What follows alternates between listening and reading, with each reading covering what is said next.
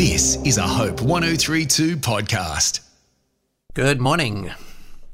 As we start this day, let's start it the best way possible, and that is by opening our Bibles and seeing what God has to say to us.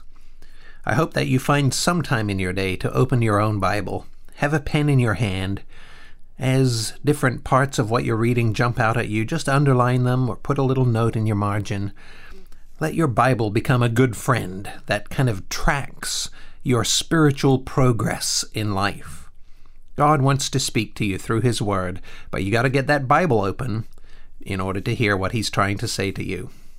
We're talking this week on the theme of escaping from emptiness. And I want to read a passage today from John chapter 4 about a woman who was really struggling with emptiness in her own life. Jesus is traveling.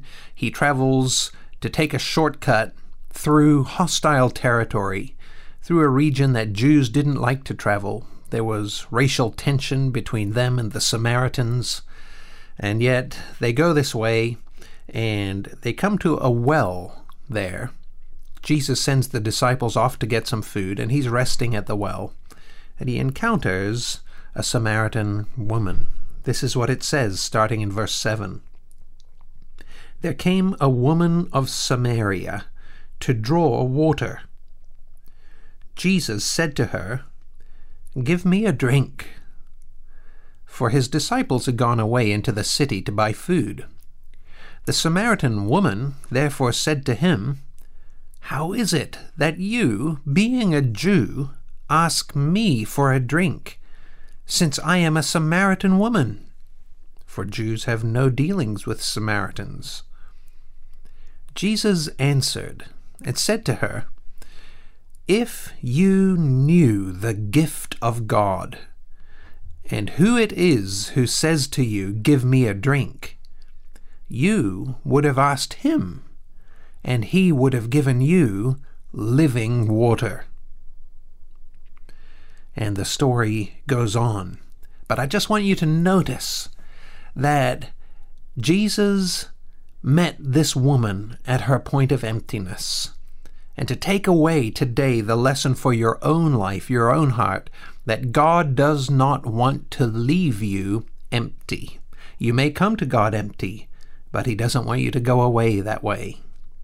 The thing that really jumps out of this encounter to me is how much Jesus cared about the emptiness of this woman's life.